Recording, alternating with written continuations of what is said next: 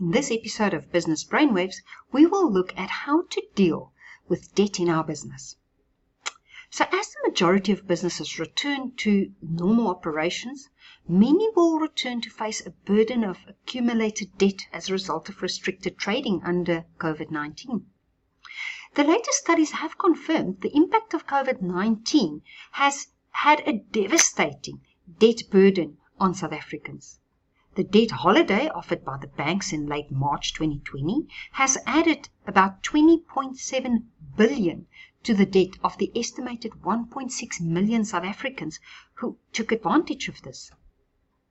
The credit bureau TransUnion reported that by August, 21% of those surveyed reported losing their jobs as a result of the pandemic, and nearly 9 out of 10 said that they were concerned about the ability to pay their debt. Companies who are in financial trouble often attempt to trade itself out of trouble, whilst the recurring monthly financial constraints and commitments makes it difficult and often have the consequences that it can't pay its debt. The danger is that a company or business's attempts to trade out of trouble is often tantamount to reckless trading and trading under insolvent circumstances, which have the effect that the directors of the company may be held personally liable for the debts of the company, apart from other contraventions of the Companies Act. Sadly, many of those businesses will be liquidated because of its inability to pay their debts as it becomes due, although the structure of the business is still sound. So, what happens when you find yourself in a position where you feel that you may be unable to meet your financial obligations? You may very well feel like you are drowning in debt. But before throwing in the towel, let's look at the options available to you. Number one, business rescue. This is often an expensive and tedious process during which time and unnecessary costs are wasted. In business rescue, a business rescue practitioner gets appointed who takes over the management of the company, then meets with creditors, drafts a business rescue plan, and then, if the creditors accept the business plan, um, has the task to trade the business out of trouble until it is rescued. It happens frequently that the business rescue procedure is not successful and the company gets liquidated in the end.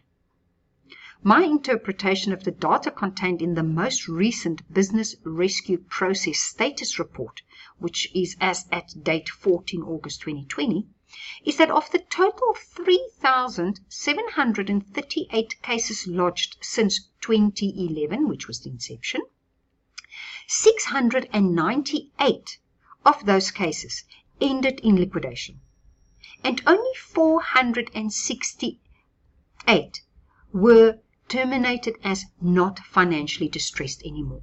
So basically, of the 3,738 cases lodged since 2011, 468 have been able to trade out of trouble. Option two um, is liquidation. So liquidation is very often the answer to the financial problems of the company, and the longer you wait, the bigger the problems. But it's not the only remedy. Liquidation means losses, not only for the business owner, but also for the employees, contractors, landlords, and other creditors. On liquidation, the business closes down. A liquidator is appointed, whose task is basically to sell all the assets and pay the creditors um, a dividend from the proceeds. The third option is a compromise. An underutilized alternative to liquidation and business rescue is to make use of the provisions of the Section 155 of the Companies Act and enter into a compromise with creditors. A compromise means that a company makes financial arrangements with its creditors, or some of its creditors, in an attempt to avoid liquidation, or to become profitable again. Although there are many similarities between business rescue proceedings and a compromise, the benefits of a compromise, in my view, often outweighs that of a business rescue. The main benefits uh, and differences are as follows. In a compromise, the board of directors remains in charge of the company. Unlike business rescue, where the business rescue practitioner takes over the management of the business. There are less formalities and timelines in the compromise procedure. A company can at any time commence with the compromise procedures. It does not have to be in financial distress, as in the case of a business rescue. In a compromise, you can choose a class of creditors whom you want to compromise with. It does not have to affect all the creditors. Also, there are fewer reporting requirements, as it can be tailor made, and the Master of the High Court is not involved as long as the company is not liquidated. The costs are also less than with a business rescue because the company does not have to pay a business rescue practitioner its hourly and administration fees. The fees for the receiver in a compromise is less burdensome. You can initiate a compromise after a company has been liquidated. The effect hereof is that once the compromise is sanctioned by the court, the company can be brought out of liquidation. So basically, we could trade it back into life. And then lastly, because there is no moratorium on legal proceedings against the company until the proposal is sanctioned by court, it creates a sense of urgency from the sides of the company and from the creditors to accept or reject the proposal and move forward. So again, speeding up uh, the process. So, if you find yourself in a position where the debt in your business is keeping you up at night, keep them following in mind. If you have signed surety or gave security, you cannot just close shop because those securities and sureties will be called up.